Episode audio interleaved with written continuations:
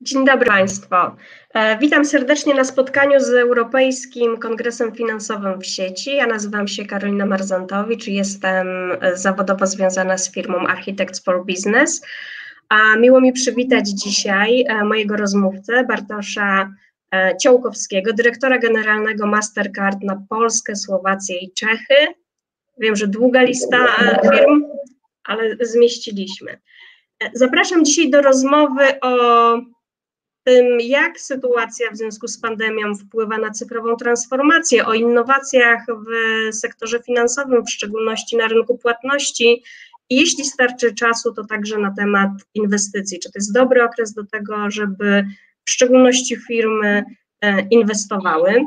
Zachęcam Państwa, nim zaczniemy, do zadawania pytań e, podczas naszej rozmowy na stronie EKF-u, a także w komentarzach na stronie E, portalu forsal.pl.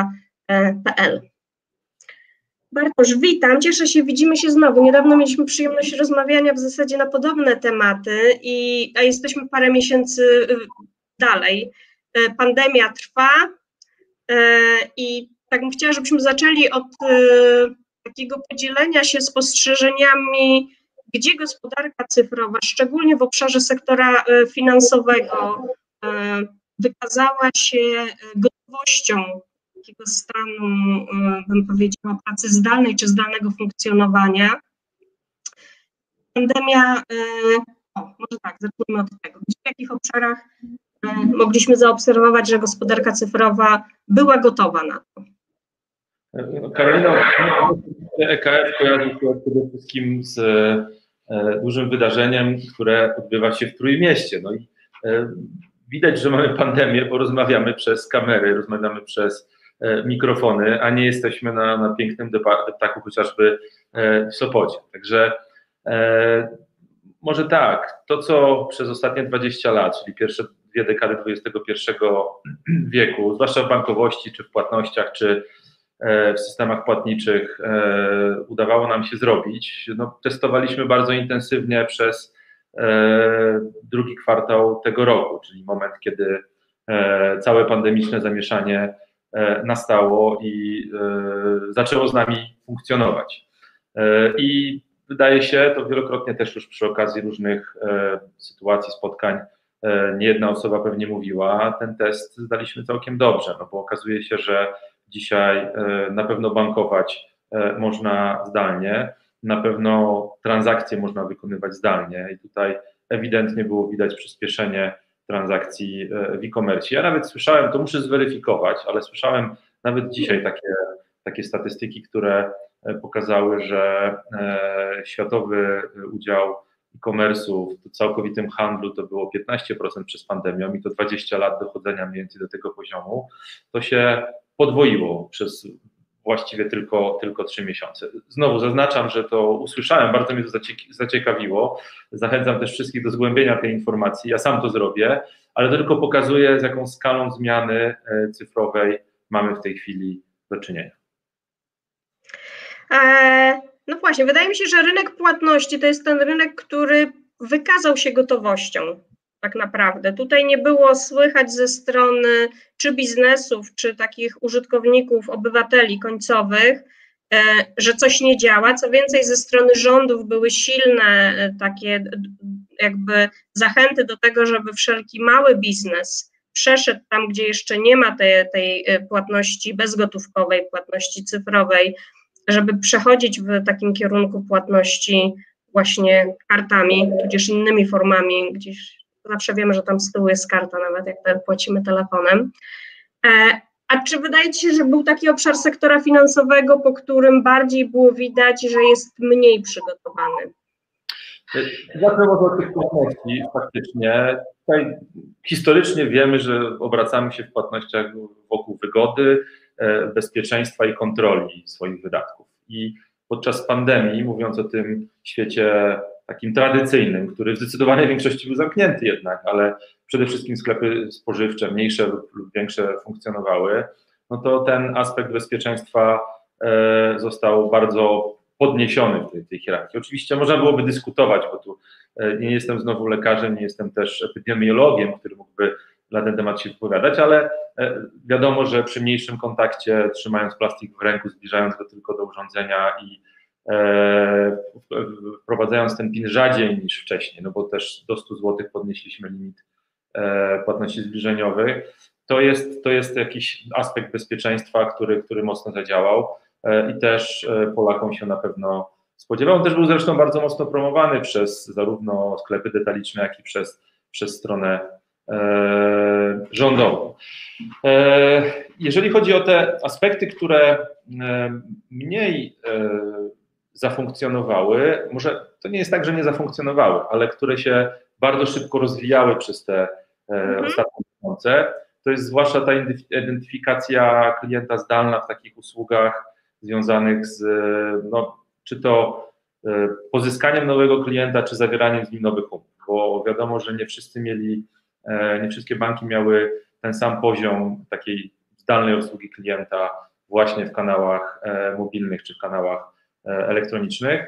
I widać było, że przynajmniej kilka banków bardzo szybko do tej, do tej ligi, która potrafi tak klienta obsługiwać, e, dołączyło. E, I, I w dłuższej perspektywie to będzie też kwestia e, kolejnych procesów, które można obsługiwać całkowicie zdalnie. Tu już mówię o bardzo takich niuansach i szczegółach, jakimś podpisie kwalifikowanym i tak dalej, który jest niezbędny w zawieraniu umów, zwłaszcza w niektórych kategoriach. I to pewnie będzie miało też takie implikacje, że te procesy w pełni zostaną wdrożone. Poruszyłeś dwa e, takie tematy, jak identyfikacja zdalna, czy potwierdzanie tożsamości zdalnej i bezpieczeństwa. Ja będę chciała do nich za chwilę wrócić, jak będziemy mówić o innowacjach, ale mam jeszcze jedno pytanie dotyczące, wiesz, to, trochę ta pandemia nam pokazała taką sytuację, że zostaliśmy zamknięci, łańcuchy dostaw wszelakie zostały troszeczkę zachwiane, zaburzone, nie wszystko funkcjonowało e, tak, jak funkcjonowało E, do tej pory. W tym świecie e, wirtualnym jest na pewno łatwiej niż w takim świecie fizycznym. I do tej pory, w zasadzie do pandemii, był taki duży trend, żeby tam, gdzie możemy, przynajmniej rozwijać się i budować rzeczy przynajmniej z zamysłu globalne, które mogą funkcjonować i lokalnie, ale jednocześnie łatwo się skalować na rynki globalne. Wy jesteście firmą globalną, macie klientów na całym świecie i standardy, których używacie, to są standardy światowe. Ja się zastanawiam, na ile ta sytuacja, z którą się mierzymy w zasadzie teraz, e, to będzie taka sytuacja, w której być może nastąpi jakiś trend, e, odwrócenie tego trendu w kierunku pewnych standardów czy rozwiązań lokalnych, czyli zawężenia tego rozwoju czy innowacji w kierunku takich, bym powiedziała, bardziej samowystarczalnych, ale jednak rozwiązań lokalnych. O tym. Ciekawe pytanie I, i, i faktycznie ten ostatni okres daje dużo do myślenia, bo jak popatrzymy sobie na wszelkie rewolucje technologiczne lub spektakularne sukcesy w różnym świecie, przede wszystkim cyfrowym, ale, ale w świecie e, powiedzmy startupów, e, fintechów albo innych firm, które e, stały się unicornami, no to z reguły był taki trend, że udało się wdrożyć innowację, która była albo w obszarze nie wiem, kosztowym, albo w obszarze funkcjonalnym, albo zupełnie innym, ale dawała się łatwo skalować globalnie. Myślę, że to jest taki, taki złoty medal, na którym każdemu, każdemu zależy, bo wiadomo, że to w wielu przypadkach daje naprawdę dobre efekty, dobre efekty finansowe, dobre efekty wdrożeniowe i tak dalej. Tylko z drugiej strony, przy tak szybko zmieniającym się świat, świecie, z którym dzisiaj mamy do czynienia i chociażby takich niespodziewanych wydarzeniach, z jakimi mieliśmy i mamy nadal do czynienia, jak pandemia, no to czasami niekoniecznie udaje się zrobić właśnie tak, że ta, ta jedna sprawa pojawia się gdzieś tam centralnie albo to się wymyślił, a potem ona dokładnie w tej samej formie jest powielana na poszczególnych rynkach. Bo te rynki na przykład dochodzą do tej samej innowacji w trochę inny sposób, e, ale, ale równolegle. No i wtedy jest pytanie właśnie, jak można sobie z tym poradzić. Ja myślę, że nie mam na to gotowej odpowiedzi dzisiaj. Nie wiem, jaki to będzie miało dokładnie wpływ na, na tryb prowadzenia, ale Tutaj na pewno wchodzą w grę partnerstwa, wchodzą w grę e, pewne role M&A-owe i, i e, mhm. Jakby skalowanie się trochę w inny sposób niż tylko taki od jednego punktu do, do całego świata. Mhm. No ciekawe, sama jestem ciekawa, w jakim kierunku to będzie szło i na ile faktycznie ten trend związany z globalizacją, jakby pandemia będzie w stanie ograniczyć czy w jakiś sposób e, zmienić. Ale ponieważ czas leci, a wydaje mi się, że też patrząc po pytaniach, innowacje są tym, co nas, e, co słuchaczy interesuje mocno. E, z punktu widzenia płatności, wydaje się, że rynek płatności jest już takim rynkiem bardzo dojrzałym, jeżeli chodzi o innowacje. Możemy płacić w zasadzie prawie wszystkim. E, u nas na rynku, na rynku krajowym płatności mobilne, elektroniczne wyglądają bardzo dobrze. Ten rynek rośnie, tak jak sam mówiłeś, jakby statystyki pokazują, że być może się nawet podwoił w okresie pandemii. Jakiego rodzaju innowacji w obszarze płatności mogą się klienci spodziewać? Czy jest coś takiego jak taki next big thing, który jest gdzieś tam przed nami? E, nawet pewnie nie można tak łatwo i wprost powiedzieć, e, choć niekoniecznie koncentrowałbym się na tym, na, na szukanie tej jednej wielkiej, wspaniałej rzeczy, która, która zmieni nasz świat w płatnościach, bo wydaje mi się, że on jest już technologicznie bardzo mocno zaawansowany w tej chwili. I teraz z jednej strony płatności w tym świecie fizycznym będą się obracały wokół tej zbliżeniowości i, i telefonów, czyli w jaki sposób można e, tą technologię skalować. Z drugiej strony w świecie e, e-commerce na pewno wokół tak zwanej funkcjonalności i tego, jak łatwo można, można zapłacić. W ogóle wszystkie płatności e, będą ewaluowały w tym kierunku, to znaczy takiej e, użyteczności, łatwości skorzystania. Oczywiście przy zachowaniu pewnych e, całkowicie wymogów bezpieczeństwa, nie mhm. tylko nie percepcji, ale tej, tej fizycznych, fizycznych aspektów bezpieczeństwa, które powodują, że te transakcje są no, w żaden sposób nie mogą być atakowane lub, lub w inny sposób kompromitowane. Także łatwość dostępu, łatwość używania i skalowanie istniejących technologii. Oczywiście nie można wykluczyć kolejnych, kolejnych nowości, nad tym wszyscy pracują, ale to e, jako takie słodkie, słodkie tajemnice e, chciałbym zatrzymać na, na moment, kiedy się będą pojawiać. Dobrze, to, to o czym mówisz, to są jakieś ulepszenia, takie nieduże innowacje, bardziej w ramach tych rozwiązań, które już znamy. Mi się marzy, żebym ja już nawet nie musiała zbliżać tego telefonu czy karty, żeby nawet te, ten etap był w jakiś sposób wyeliminowany, ale dalej bezpieczny, tak, żeby ta, te potwierdzenie e, i potwierdzenie tożsamości, potwierdzenie decyzji o transakcji było robione w taki sposób e, e, bezpieczny. I z punktu widzenia innowacji, z takich jakby ostatnich też nowości, które znowuż ja wyczytałam chyba z dwa dni temu, mm, jeden z przykładów na to jest, to jest oferowanie do tradycyjnych produktów, czyli właśnie tych, które powiedzmy co najwyżej ulepszamy i skalujemy już, jakichś dodatkowych usług, takich, które wnoszą wartość dodaną dla klientów. Widziałam, że Santander Bank dla Waszych kart wprowadził taką usługę chociażby ubezpieczenia zdrowotnego dodatkowego, że jeżeli klienci będą sobie wyrabiać, czyli coś zupełnie innego, sięgamy po usługę dla klienta w zasadzie niefinansową.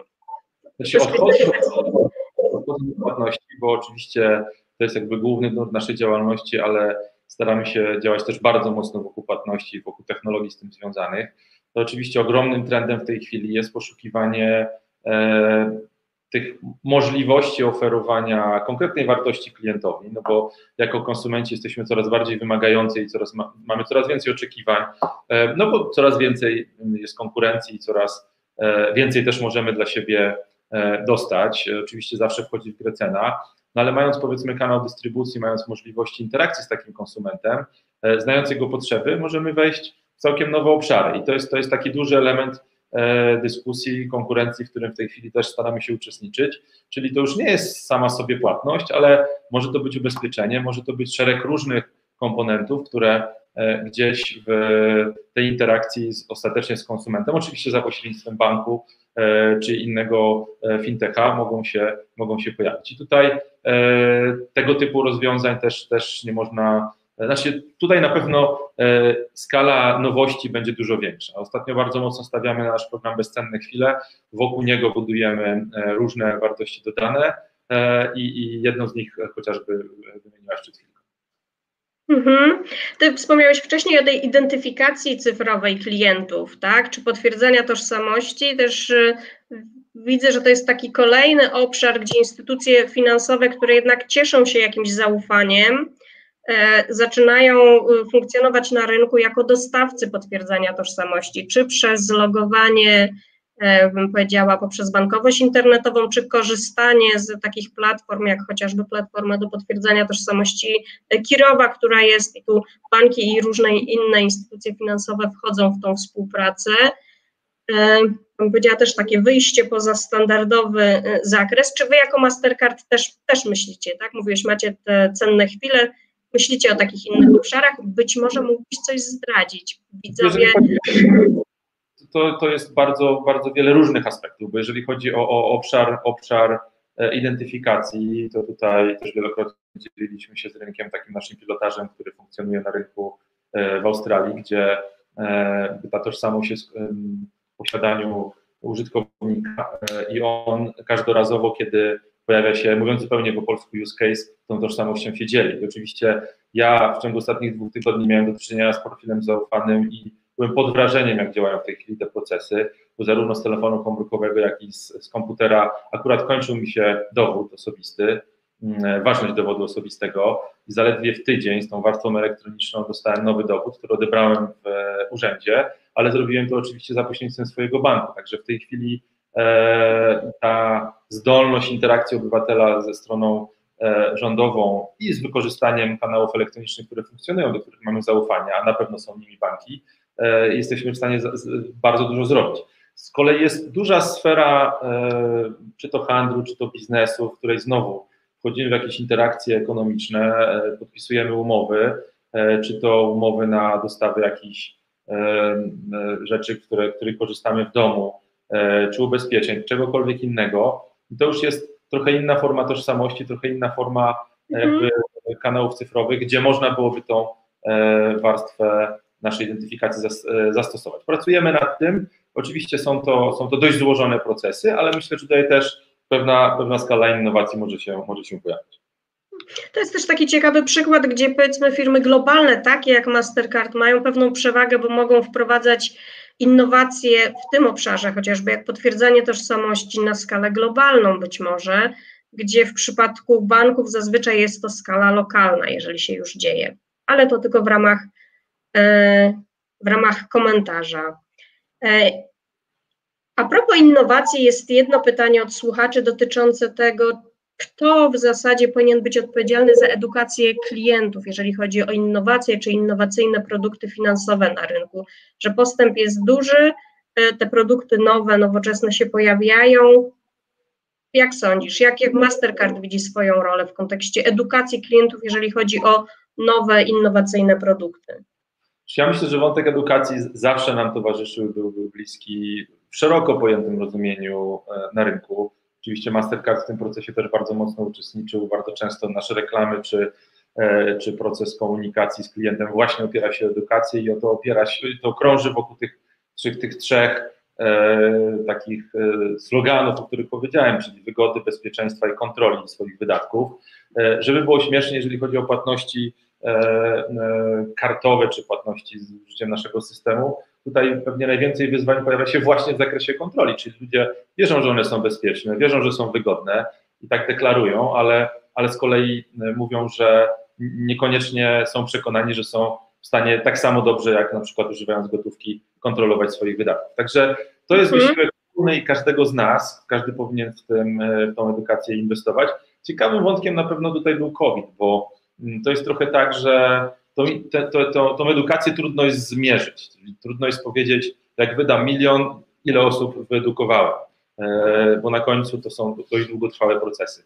Po widzie to, co się stało, to wiele osób nieprzekonanych, czyli tych, których do tej pory nie korzystało z usług elektronicznych z płatności elektronicznych, Spróbowało, spróbowało, bo na swój sposób nie było innego wyjścia. Nie wiem, czy to jest najlepszy sposób edukacji. Pewnie nie chcielibyśmy takiego, bo to można powiedzieć, było na swój sposób zmuszanie. I to nikt z nas nie zmuszał, ale sytuacja zmuszała.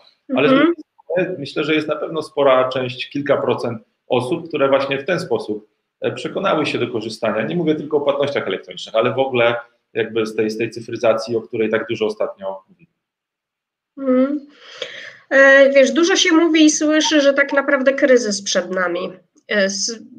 że, że niekoniecznie ten najbliższy okres to będzie dobry okres, że firmy zaczyn, zaczynają w zasadzie teraz, coraz większa ilość firm zacznie odczuwać konsekwencje i skutki potencjalnie negatywne tego kryzysu. I jak podejść do innowacji? Czy jak wy podchodzicie do innowacji do tej pory? Mastercard był znany ze współpracy z wieloma startupami chociażby. Jest wiele takich programów akceleracyjnych dla startupów, które współtworzycie, w których bierzecie udział. Czy myślisz, że to się zmieni? Ja z natury jestem optymistą i mi bardzo trudno się mówi o kryzysach, choć, nie ukrywam, że te, te pierwsze pół roku i to z kimkolwiek bym nie rozmawiał, to był bardzo trudny okres pod wieloma względami, czy właśnie tej formy komunikacji, którą mamy, czy, czy chociażby różnych manewrów finansowych, które trzeba było wykonać. Było bardzo trudno jest znaleźć branżę, która, która nie została w jakikolwiek sposób dotknięta. Myślę, że każdy został tym, e, tą sytuacją dotknięty.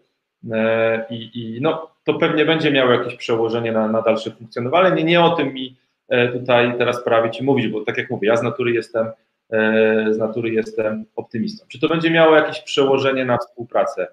Generalnie takie procesy inwestycyjne, procesy tworzenia, wymyślania, nawiązywania partnerstw, one z reguły są długotrwałe. To nie jest tak, że to się pojawia z dnia na dzień i coś powiedzmy nagle wczoraj przyszedł nam pomysł do głowy, on jutro jest wdrażany, jutro inwestujemy, albo jutro coś na rynku ogłaszamy. Z reguły to są tematy, które trwają od, od dłuższego czasu i tutaj ja nie widzę jakiegoś większego spowolnienia. E, oczywiście my też musieliśmy przejść swoje dostosowanie do bieżącej sytuacji, e, zwłaszcza po stronie, po stronie pewnych aspektów kosztowych. Natomiast jeżeli chodzi o aspekty takie strategiczne i, rozwojowe, to e, nie ma, na pewno nie ma spowolnienia.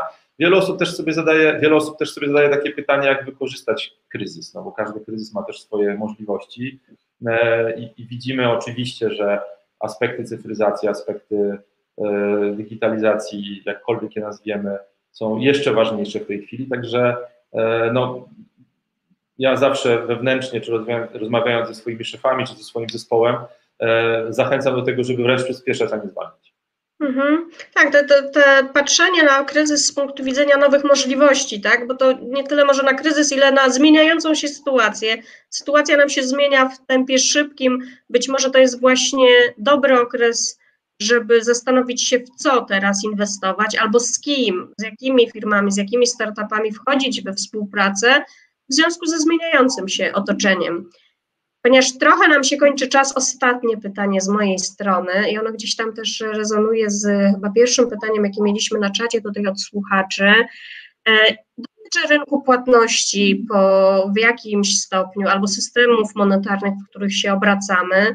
Widzimy, że duża ilość banków centralnych pracuje nad czymś, co się nazywa Central Bank Digital Currency, co może być implementowane w różnych jakby scenariuszach, i że będzie to niewidoczne dla przeciętnego obywatela, e, albo takie, że być może zrewolucjonizuje nam to też rynek, e, bym powiedziała, transakcji płatniczych czy bankowości takiej detalicznej. To jest taki trend, na który Wy jako Mastercard patrzycie, gdzieś w nim bierzecie udział i czy y, może to mieć coś wspólnego z jakimś otwarciem się na y, większe inwestycje w obszarze kryptowalutowym? To jedno z pierwszych pytań, mieliśmy. Absolutnie patrzymy bo to jest jakby też e, bieżący duch, duch czasów. E, e, to jest trochę tak, że w reakcji na to, że ten świat płatności się też mocno cyfryzuje, no, ten, ten nurt rozmowy o powiedzmy innym wymiarze waluty na wielu rynkach jest i czasami się nasila, czasami przechodzi jakąś fazę dyskusji.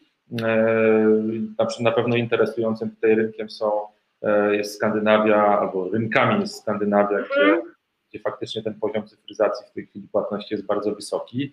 E, jeżeli chodzi o Mastercard, to my, my centralnie bardzo ten projekt, e, znaczy te projekty traktujemy i teraz z jednej strony pojawiają się pewne patenty związane z technologiami, nad którymi, nad którymi pracujemy. Oczywiście też szukamy swojego optymalnego modelu, w jakim możemy tutaj pomóc, w jakim możemy się wpisać. Na pewno też obserwujemy E, rozwój technologii w tym świecie zewnętrznym, czyli e, wśród firm, które nad takimi technologiami pracują, ale to jest wszystko na takim etapie, powiedziałbym, e, zaawansowanego laboratorium. To nie jest jeszcze na etapie implementacji i na pewno bardzo uważnie patrzymy na, na to, jak, jak strony rządowe również do tych tematów podchodzą. Mhm. Tak, no dobra wiadomość jest taka, że to są inicjatywy w większości prowadzone przez banki centralne. E, także, także te instytucje, które faktycznie decydują o tym, jak system monetarny w danym regionie czy kraju może wyglądać. Tak, podejść jest kilka, są też inicjatywy powiedzmy biznesowe. E, wiadomo, jest to, jest to technologia, która daje duże możliwości, e, no i to, to nie może przejść niezauważone. Bartosz, ja myślę, że wyczerpałam nasz 25-minutowy kwadrans. Innowacyjny kwadrans, nieco dłuższy, ale tak. Innowacyjny kwadrans, nieco e, dłuższy. Bardzo dziękuję Państwu za udział. Dziękujemy za wszystkie pytania. Na niektóre z nich e, nie udało się odpowiedzieć w trakcie, ale mam nadzieję, że przynajmniej częściowo dotknęliśmy jakby tematów, o które e, pytaliśmy. Ze swojej strony e, chciałam Państwa zaprosić na kolejny kwadrans z EKF sieci, który będzie po krótkiej wakacyjnej przerwie 20 sierpnia. Rozmawiać będą Ludwik Kotecki, z, pan dyrektor Instytutu Odpowiedzialnych Finansów oraz E, Julia Patorska, partner z Deloitte, przewodnicząca Rady Towarzystwa Ekonomistów Polskich. Po zakończeniu naszej transmisji e, spotkanie będzie dostępne na stronie EKF oraz na stronie serwisu Forsal.pl. Dziękuję pięknie, dobrego dnia życzę. Dziękuję Bartosz. Dziękuję bardzo. Dziękuję.